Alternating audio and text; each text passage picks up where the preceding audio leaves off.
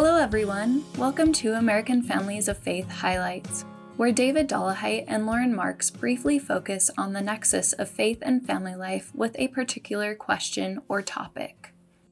As we turn next to Muslim families, in some ways, these families represent a faith quite different in some respects than many of the others that we interviewed.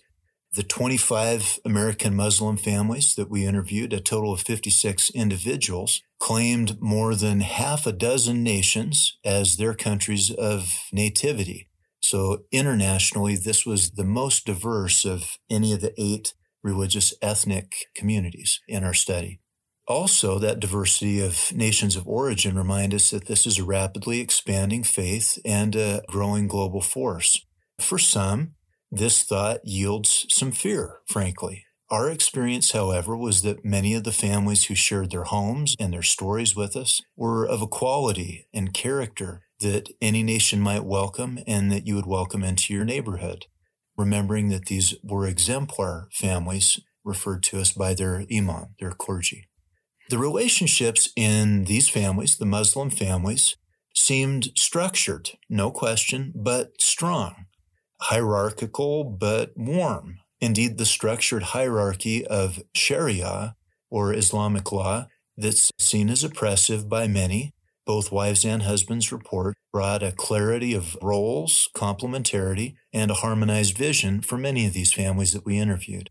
Islam reportedly served as a means for strengthening the family as a whole by encouraging respect and fostering understanding among members of the family it seemed that the roles of individuals in the family, as taught in Islam and Sharia, offered a sense of stability to their family relationships. Islam is one of few faiths, for example, that has a structured process through which marital reconciliation efforts are to be made, step by step by step before you quit and give up on a marriage and file for divorce, there are some very structured steps that are taken in Sharia that integrate counsel from extended loving family members and eventually clergy and counselors if needed that we honored. Further, the family processes, the shared devotion, unity, and celebration around the month long fast of Ramadan it elicited a joy, even an ebullience, from Muslims of various ages including younger children that were involved in the interviews, all the way up to older women and men. I wanted to share briefly my firsthand experience of being invited to participate in and witness a Ramadan firsthand as an invited guest. And the meaning, the excitement surrounding this faith based sacrifice and celebration was truly unique in scope compared with anything I'd ever seen.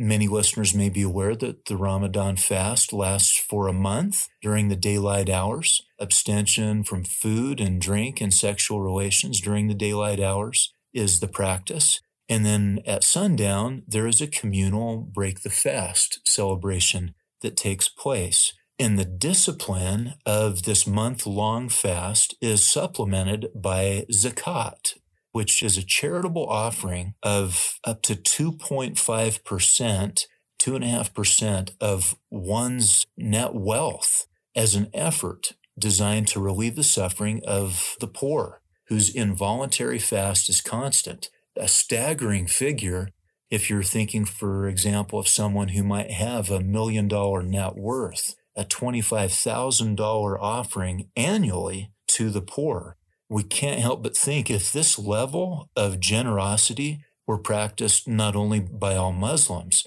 but by all privileged members of the human family, world hunger would be eradicated in very short order. Indeed, the lived principle of zakat stimulates not only a sense of deep respect and holy envy among us, but a hope for a better world. Dave really was touched by the combination of Ramadan and Zakat and what it meant to many of these families. We hope you'll join us on our full podcast called American Families of Faith.